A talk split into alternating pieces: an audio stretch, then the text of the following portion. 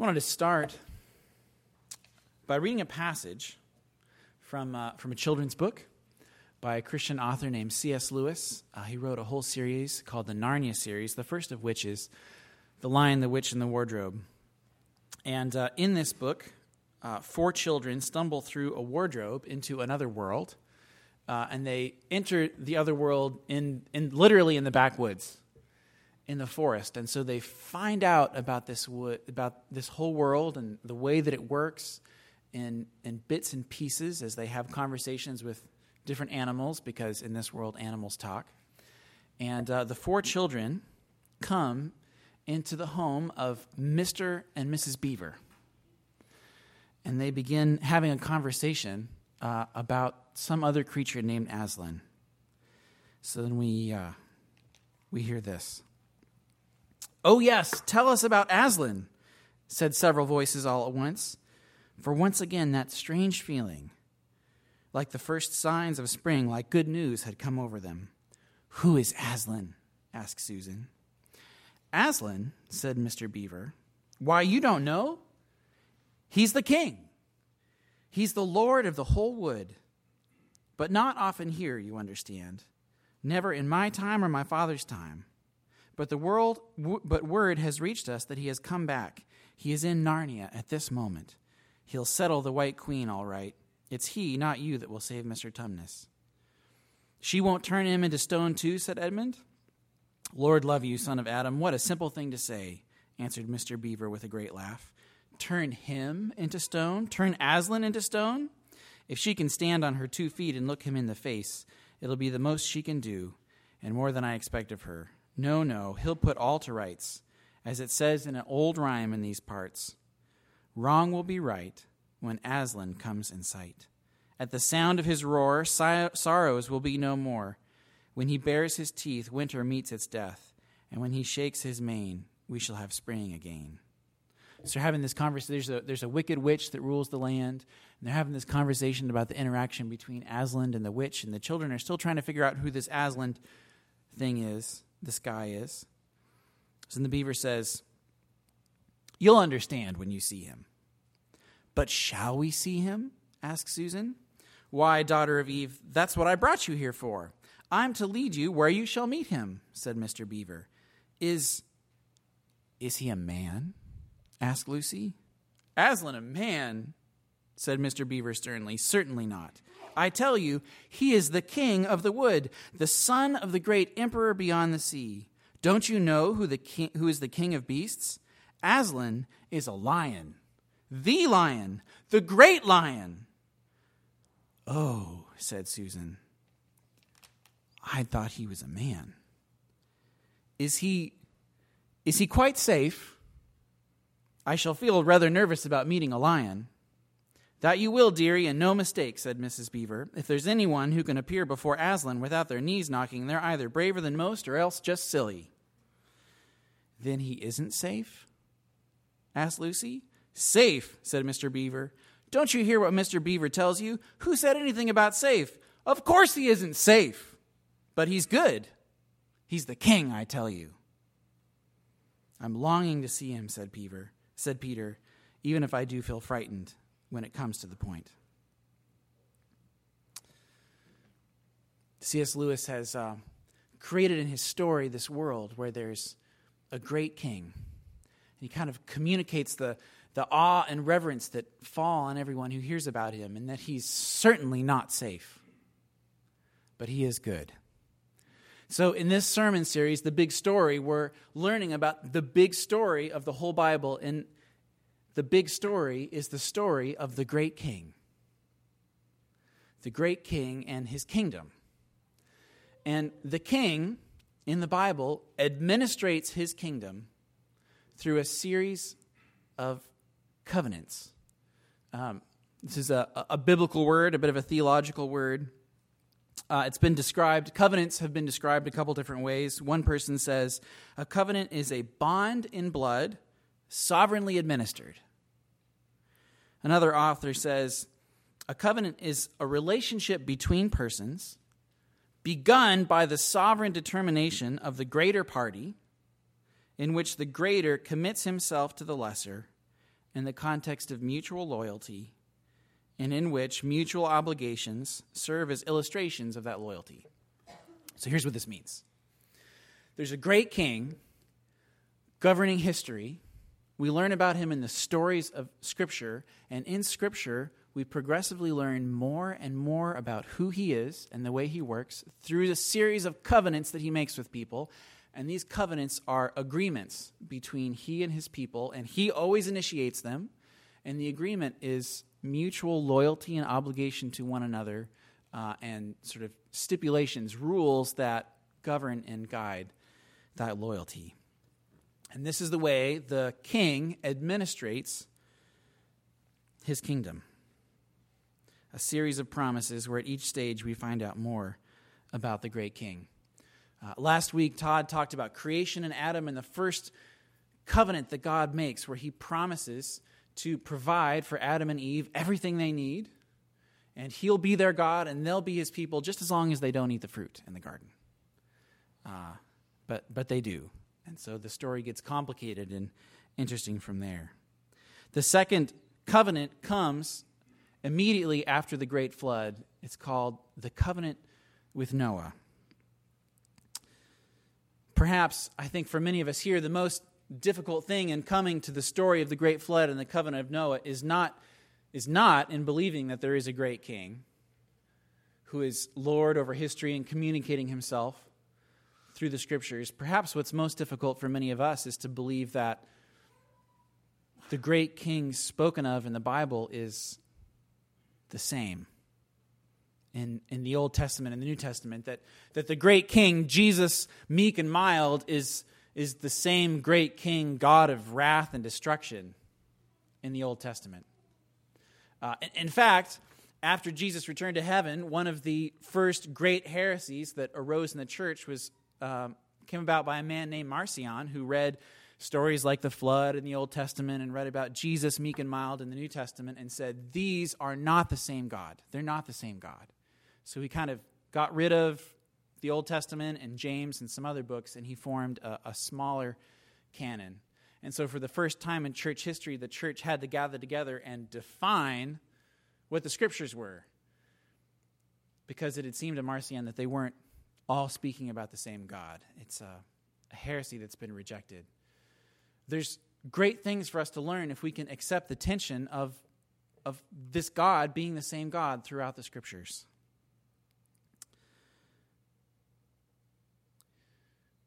Um, there's uh, many challenging things in the flood um, from the standpoint of how, how is it that people live 900 years and, and where did all this water go if it covered the whole world because elements just don't go nowhere and I, I, thought about that for a while and that's the point where i said, Well, Nathaniel, you've got four sermons here. Um, so I, I put that one away, but if that's a great stumbling block for you in hearing this message and hearing these scriptures, I, would love to chat because those are good questions. And uh, there's good answers for good questions. But suffice to say, even having a bit of a background in geology, I believe these stories are true. I think it's incredibly important for our formation that, that there was a flood and, and that people died. And these aren't myths, that God is communicating about himself in time and space. And if this helps you out, every single ancient culture has a flood story. Something dramatic happened in the ancient world that everyone was responding to.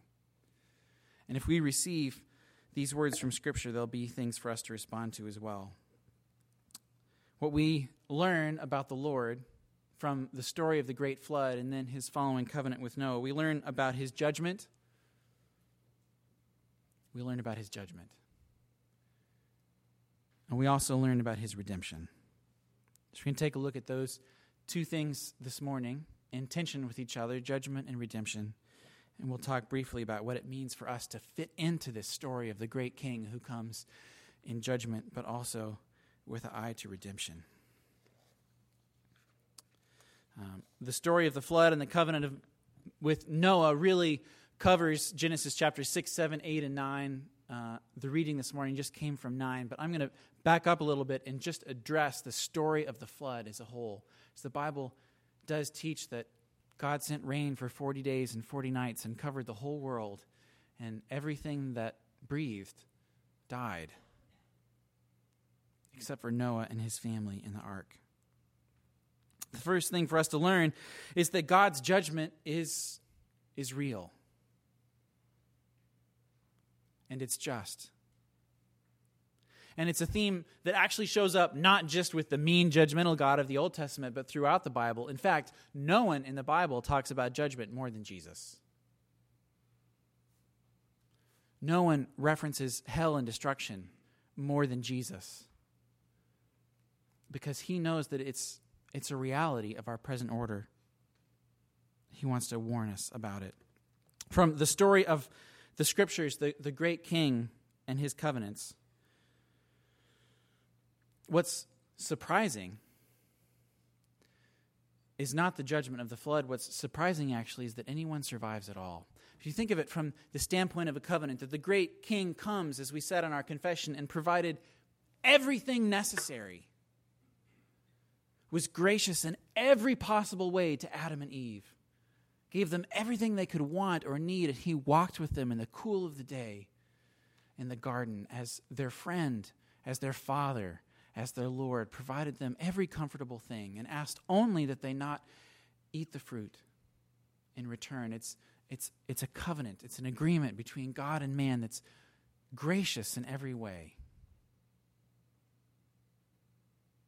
And yet, even that, that one simple request in response to this overwhelming gracious covenant, Adam and Eve could not keep. And, and anyone from any ancient culture that understood about the nature of covenants would assume at the moment the fruit is eaten, oh boy, here comes the just judgment. That a, a just and fair and gracious covenant was set up, and it's, it's been broken, and so now blood and death, which is what God promised that death would come. And so the surprising thing is that what results is only spiritual death, that, that Adam and Eve are actually allowed to continue to live.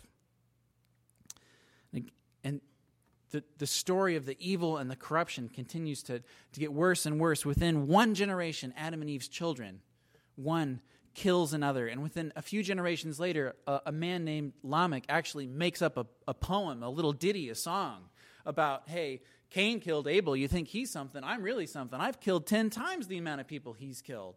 And the sort of the, this, this sin and destruction and chaos and creation and amongst people sort of tumble downhill and get worse and worse to the point where God says, I'm, I'm sorry.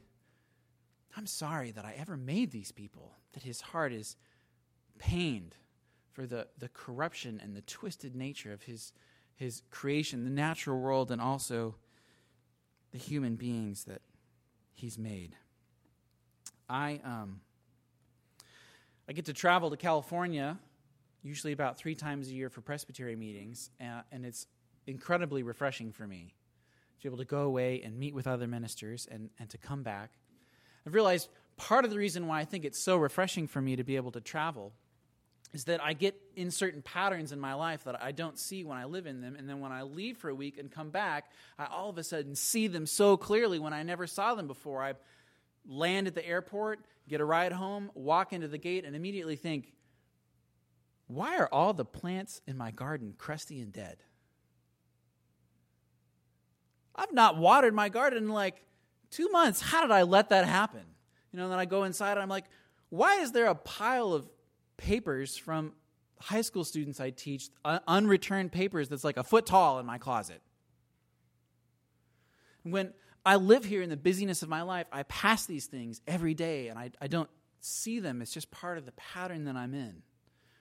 Dead things in my garden and papers in my closet and every unorganized thing. And I leave and I come back and it's just, it, I see it clearly for the first time when I've been living in it the whole time. I think that's part of the struggle with the judgment of the flood for us is we live in the brokenness of the world all the time. And, and, we see it, we, we all feel it, but not really. And I'm steadfastly convinced if we could leave the world and step for an afternoon into the peace of joy of heaven, to be in the presence of the Father and his Son and the Holy Spirit with the angels, and then to return. Yeah. Why didn't I see that before? All the bleh. And our Father, who lives in the peace and the wisdom of Himself, sees it all the time.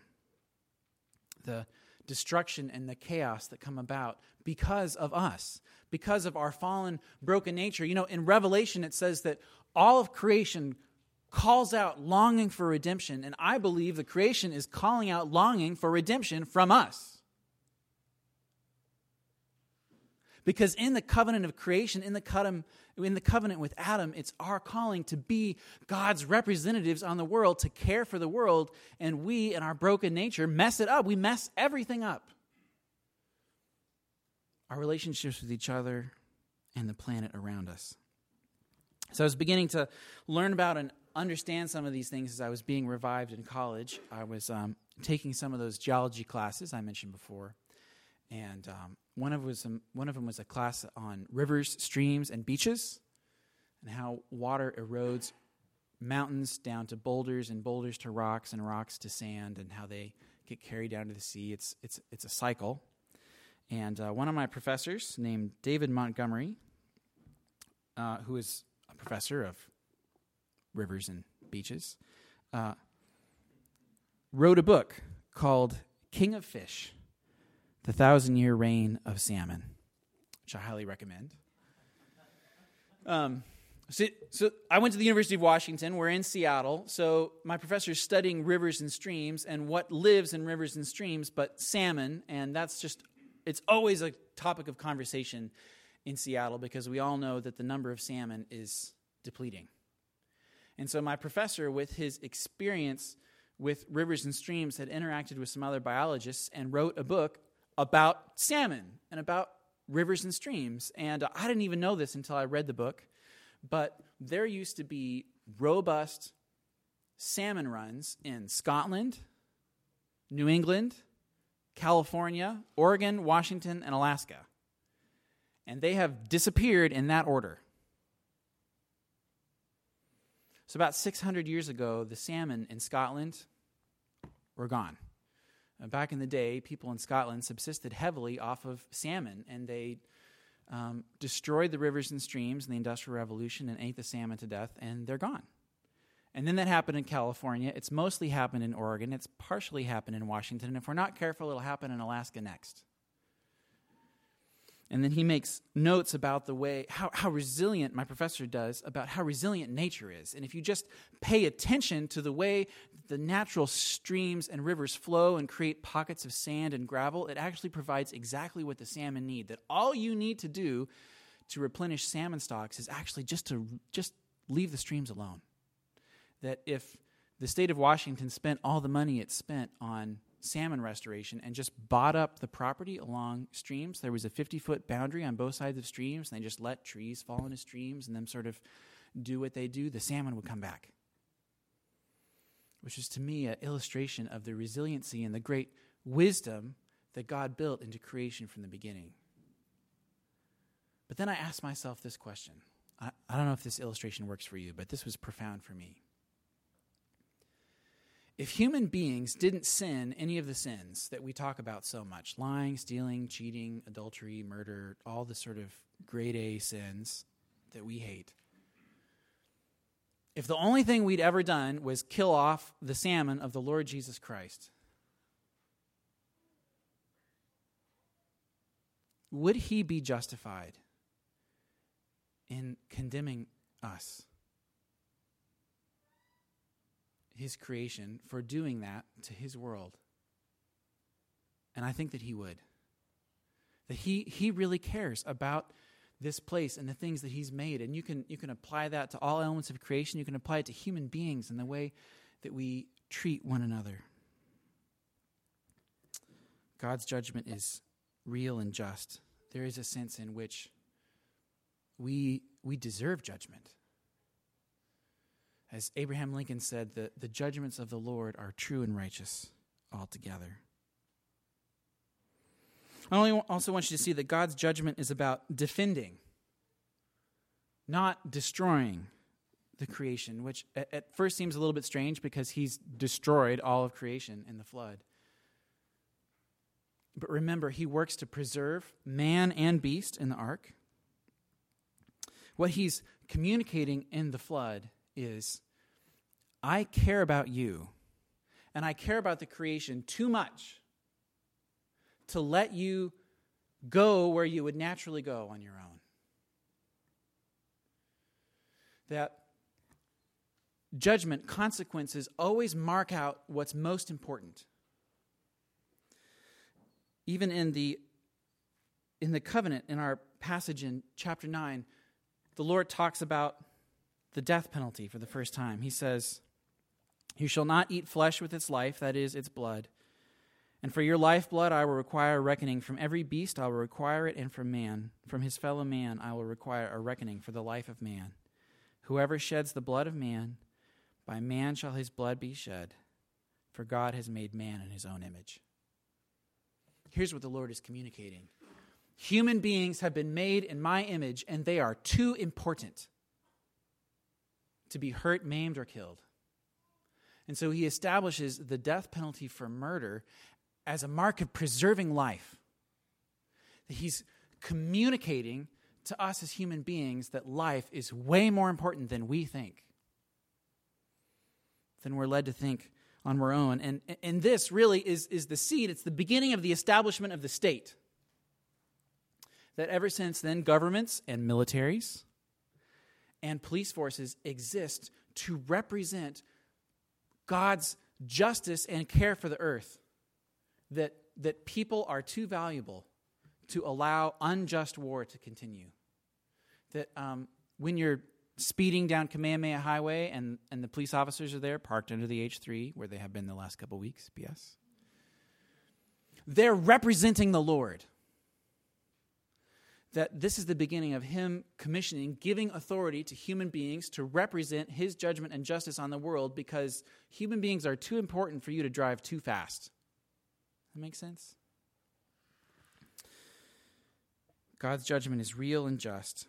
It's about defending not destroying. The judgment of the flood also foreshadows the final judgment. So, this is the difficulty I always had with the flood. God says, I'm so sad that I made these people, so I'm going to wipe them out. And so he wipes everything out and he saves Noah. And so it feels for a moment like we've got a fresh start. Now. Now we can redo this whole thing and it's going to be great this time. We got rid of all the bad people. And within two chapters, we've got the Tower of Babel. We're, we're headed downhill again. It even says, just before our passage here in chapter 8, now, before the flood, he says, The heart, the intent of man is evil all the time. So then there's the flood, and Noah comes out of the ark and he offers sacrifice. And then we read this, this is 821. And when the Lord smelled the pleasing aroma, the Lord said in his heart, I will never again curse the ground because of man. For the intention of man's heart is, present tense, evil all the time from his youth. Well, at this point, the pool of people that he could be talking about is incredibly small. He just saved righteous Noah and his family from the flood. They came out, offered sacrifice, and the Lord says, I'm not going to do this again. And it's not because now we've gotten rid of all the evil. It's actually, I'm not going to do this again because you guys are still evil in your hearts. That judgment doesn't work for restoration.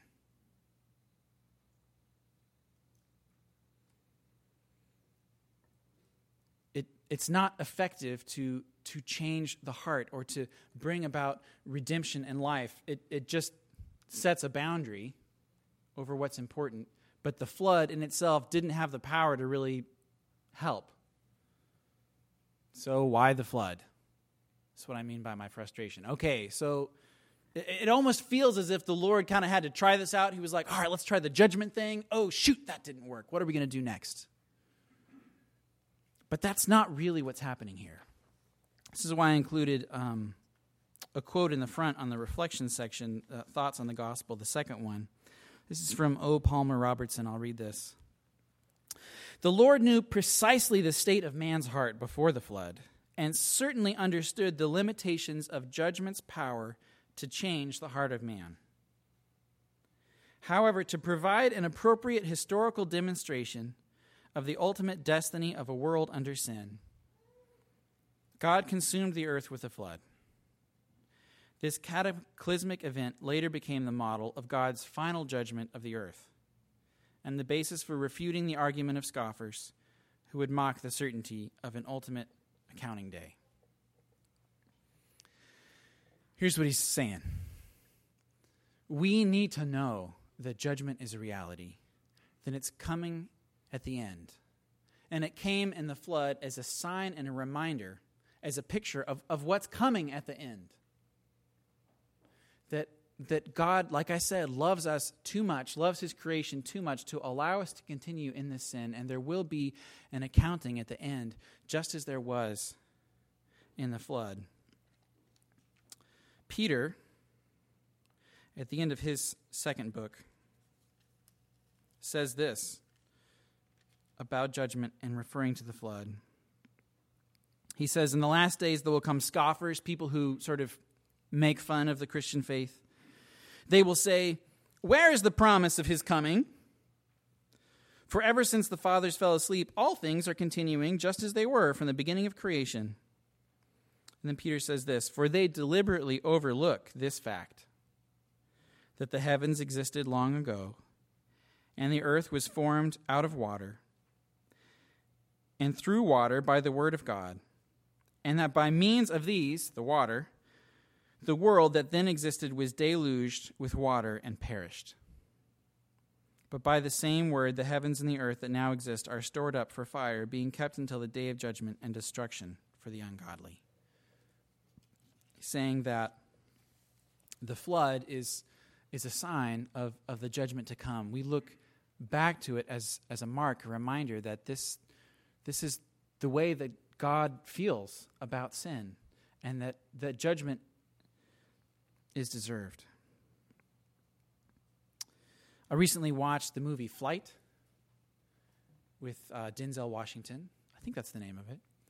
Um, it's a story about a plane crash. Denzel Washington is the pilot, um, and he pulls off some miraculous maneuvers, and most people survive. But it's not really the story about an airplane crash. It's really the story about alcoholism and addiction and depression. Because uh, Denzel Washington is an alcoholic and was actually drunk at the time he was piloting the plane in the crash. Uh, but there's, there's some fast forward scenes in the movie, so I can't just, if, if you decide to watch it after I've, it's not entirely clean. But the story, I think, is a really good one, a great picture of the depth and the hurt of alcoholism. That there's inquiry into the crash, uh, blood tests of all the crew members. Uh, lawyers are involved trying to save the airline and uh, Denzel Washington from trouble.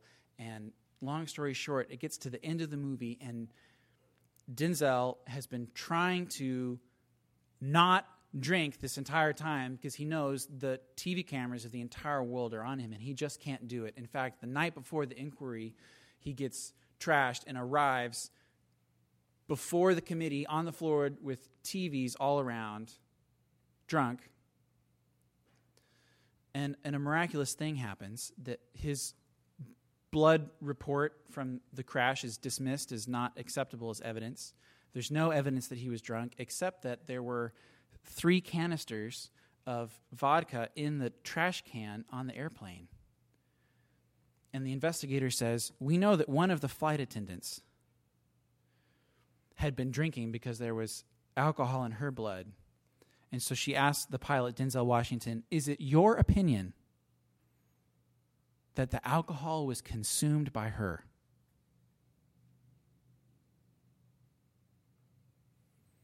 and he and you realize all in one moment that all he has to say is, Yes, yes, that's my opinion.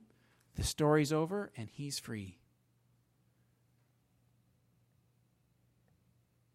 And there's a long pause, and the, the questioner repeats the question And then he says, God help me. And then he says, No. No, that is not my opinion because I drank them. I consumed them during the flight. I betrayed the trust of the people because I'm an alcoholic and I'm drunk even now. And that hush, uh,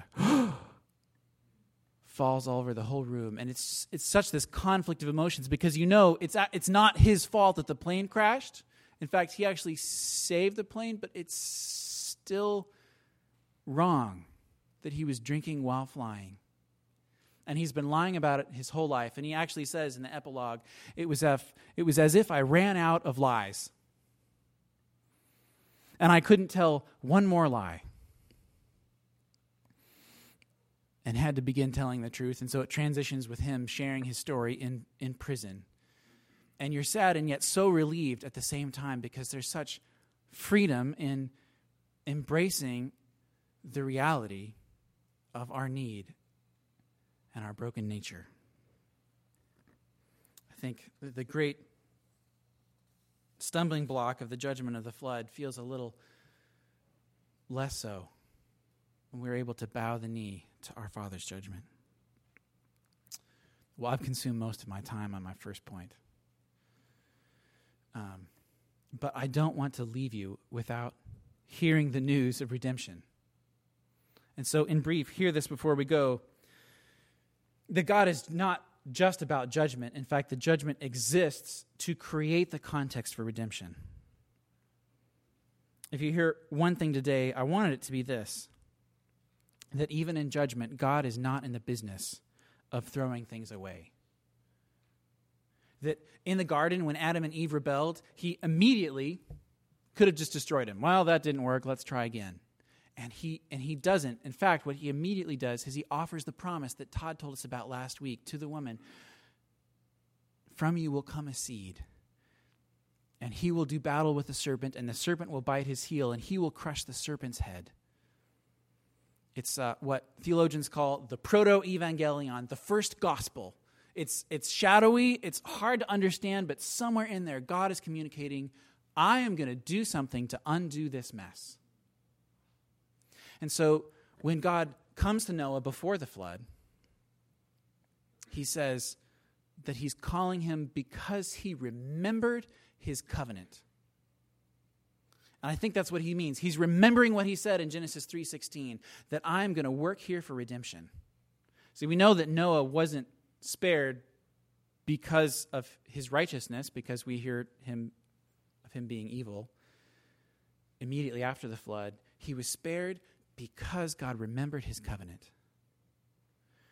Because he's not in the business of throwing things away, he's in the business of remaking life from death.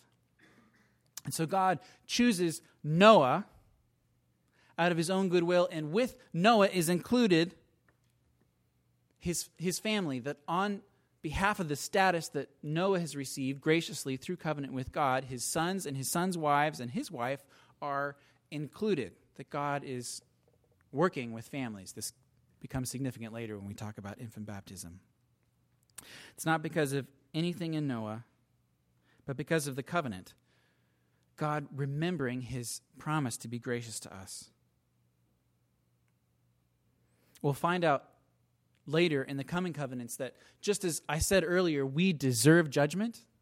For those of us who have received God's gracious judgment, get ready for this. This is going to feel uncomfortable. It's also true that we deserve redemption. We deserve it only because it's what the Lord has promised us in these covenants, that He promises here in the covenant with Noah to preserve the creation, to preserve the, the line of those He's being merciful to. And we'll find out more and more as we talk about Adam and Moses and David. But because we have in these scriptures a legal document, a covenant, wherein, just as the Lord covenanted with Adam and Noah, he's covenanted with us, that his promise to work redemption applies to us, it would now be unjust of him to apply that judgment and destruction to us because he's already promised that he wouldn't. We see signs and shades of it here. We see that God redeems Noah and his family out of the flood. We see that God redeems the creation and promises to sustain it.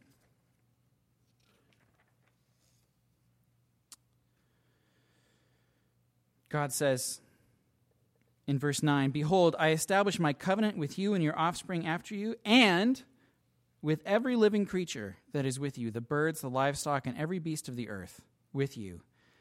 As many as come out of the ark, it is for every beast of the earth. I establish my covenant with you that never again shall all flesh be cut off by the waters of the flood, and never again shall there be a flood to destroy the earth.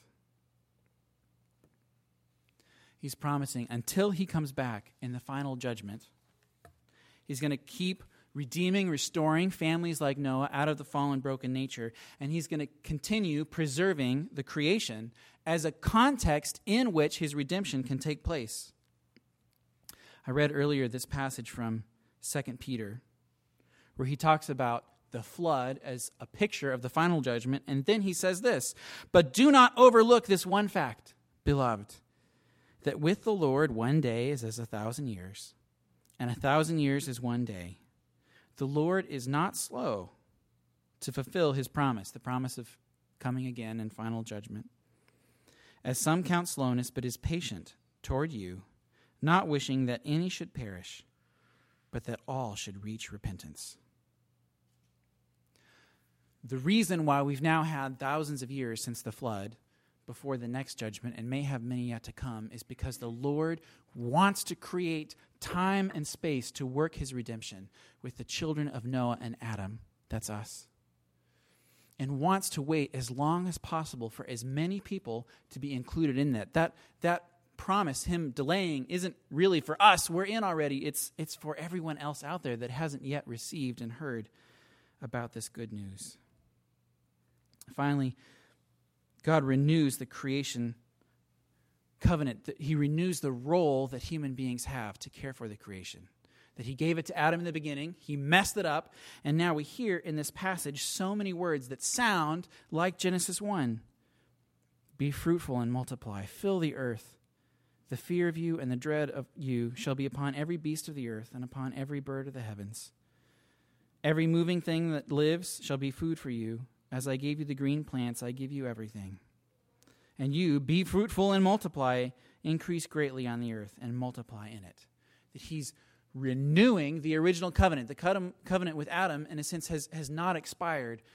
He's renewing it, that we still have our role from the beginning to care for one another, to represent him on the earth, to care for creation. He is, as Todd mentioned earlier, it's a covenant renewal ceremony we invited again to re inhabit the dignity of the original status we had as his representatives on the earth. I'll end with uh, this passage from the end of the same book, The Lion, the Witch, and the Wardrobe.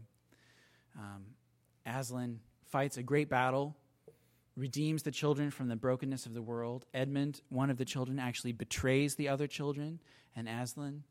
And Aslan rescues him as well, brings him back, and in the end, the four children are crowned as kings and queens in his country. It says this For then in the great hall of Cair Paravel, that wonderful hall with the ivory roof and the west wall hung with peacock's feathers and the eastern door which looks towards the sea, in the presence of all their friends and to the sound of trumpets, Aslan solemnly crowned them and led them to the four thrones amid deafening shouts of, Long live King Peter! Long live Queen Susan! Long live King Edmund! Long live Queen Lucy! And they, the two kings and the two queens, they made good laws and kept the peace and saved good trees from being unnecessarily cut down, and liberated young dwarfs and young satyrs from being sent to school, and generally stopped busybodies and interferers and encouraged ordinary people who wanted to live and let live. They drove back the fierce giants on the north of Narnia when these ventured across the frontier, and they entered into friendship and alliance with countries beyond the sea and paid them visits of state and received visits of state from them, and they themselves grew and changed as the years passed over them. That C.S. Lewis is inviting us to see, taste, and smell what we were meant for to be renewed as the kings and queens of creation. And we hear them in their great dignity. It says this Peter became tall and deep chested and a great warrior. And he was called King Peter the Magnificent.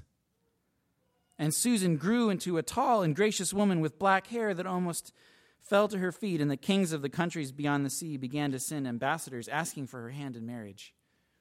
And she was called Susan the Gentle. And then listen to what happens to Edmund, the one who is the betrayer. Edmund was graver and quieter man than Peter, and great in counsel and judgment. He was called King Edmund the Just. But as for Lucy, she was always gay and golden haired, and all the princes in those parts desired her to be their queen, and her own people called her Queen Lucy the Valiant. My friends, in the midst of this context of judgment, this is the ideal that God has for us, towards which He is redeeming and leading us to be restored as His kings and queens with great dignity on the earth. Let's pray.